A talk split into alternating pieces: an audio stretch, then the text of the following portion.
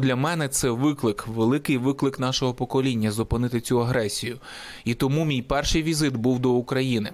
Я вважаю, що наше завдання як союзників та друзів України підтримати Україну, дати їй гроші, зброю, допомогу у боротьбі. І тоді це вже завдання України, коли вони хочуть обговорити, яким чином покласти край цьому конфлікту. Україна не має достатньо снарядів. Україна потребує підтримки Сполучених Штатів.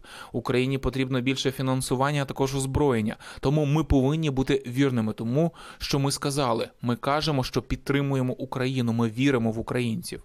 Тоді ми повинні доводити це за допомогою зброї, грошей, дипломатичної, військової та моральної підтримки.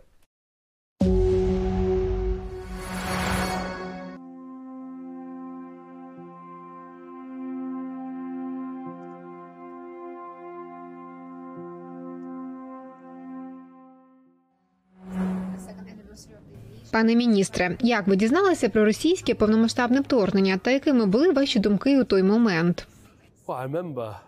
Я пам'ятаю, як читав напередодні, що це має статися, адже було величезне нарощування російських військ на кордоні з Україною. Але я просто не міг повірити, що Путін буде таким агресивним і настільки дурним, щоб спробувати вдертися на територію всієї країни. Але це те, що він зробив. І я пам'ятаю, як був глибоко шокований тим, що зараз, у цю нібито сучасну епоху, така країна, як Росія, може спробувати вдертися та завоювати суверенну незалежну державу члена Організації Об'єднаних Націй. Це насправді приголомшувало. Тоді я не був членом уряду, але британський уряд відіграв важливу роль у мобілізації світової громадської думки, щоб заявити наскільки це неправильно.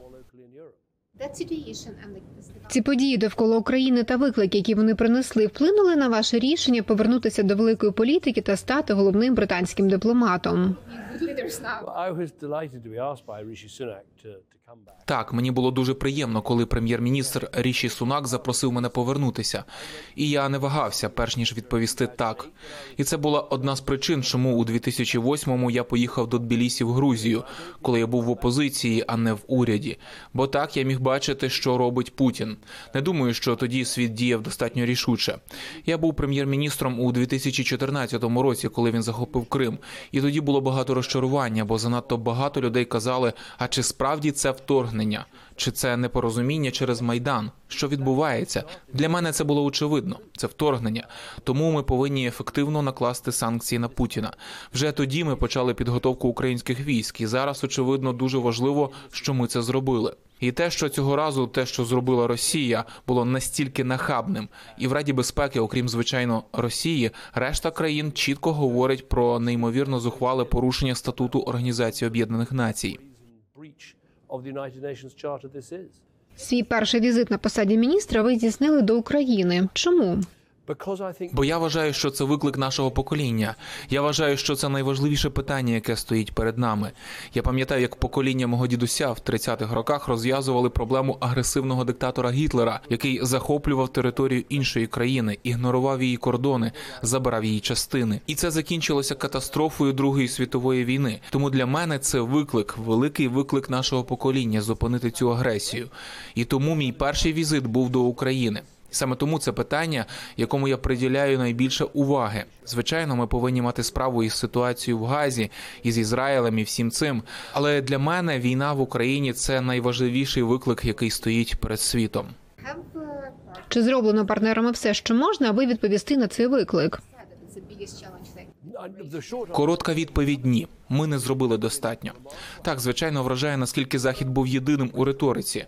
Ви бачили, якою була реакція Європейського союзу у 2014-му. У 2022-му країни були цілком єдиними і майже повністю згуртовані. Ми бачимо розширення НАТО, до якого приєдналася Швеція та Фінляндія. Подивіться на Німеччину, яка традиційно не є постачальником зброї, почала надавати зброю Україні. Є багато позитивних змін. Але чи зробили ми достатньо разом? Ні. Україна не має достатньо снарядів. Україна потребує підтримки Сполучених Штатів. Україні потрібно більше фінансування, а також озброєння. Тому ми повинні бути вірними тому, що ми сказали. Ми кажемо, що підтримуємо Україну. Ми віримо в українців. Тоді ми повинні доводити це за допомогою зброї, грошей, дипломатичної, військової та моральної підтримки. Як ви думаєте, яку роль у цій недостатній підтримці заходу зіграла Росія, її пропаганда та спецслужби? Думаю, теорії змови могли б переконати деяких людей, але я не думаю, що вони переконали людей у Європі. Думаю, що єдина невизначеність, яка була, це невизначеність щодо того, якщо ми допоможемо Україні, чи це переведе війну на інший рівень. Зараз ми бачимо, що ні, допоки ми постачаємо зброю українським військам, щоб вони захищали свою країну. Це наше абсолютне право здійснювати таку підтримку і право України взяти цю зброю та використовувати її для захисту своєї країни. Я вважаю, що трагедія полягає в тому, що ми повинні зробити більше, щоб дозволити Україні виграти цю битву, відштовхнути Росію. Це й так зайняло надто багато часу. Цей шлях, який ми почали з дискусій щодо усієї моралі війни, до того, де ми зараз з військовою підтримкою. Але навіть те, що ми маємо зараз, недостатньо. Є країни, яким потрібно проаналізувати своє озброєння, а також те, що вони надають Україні, і зробити свої ресурси більш доступними для України. Водночас зараз багато інформації про те, що партнери можуть дозволити, щоб конфлікт був заморожений та відповідно змусити Україну сісти за стіл перемовин, що по суті буде її поразкою. Це реальний сценарій. Я вважаю, що наше завдання як союзників та друзів України підтримати Україну, дати їй гроші, зброю, допомогу у боротьбі. І тоді це вже завдання України, коли вони хочуть обговорити, яким чином покласти край цьому конфлікту. Це українцям вирішувати. Це буде проблема, якщо в Європі люди казатимуть, мовляв, з одного боку я хочу підтримувати Україну, а з іншого боку хочу мирних перемовин. Ні. Підтримайте Україну, дайте їй все те, що вона потребує. Дозвольте їй повернути свої території та дозвольте їй визначати темп дискусій, щоб покласти кінець конфлікту.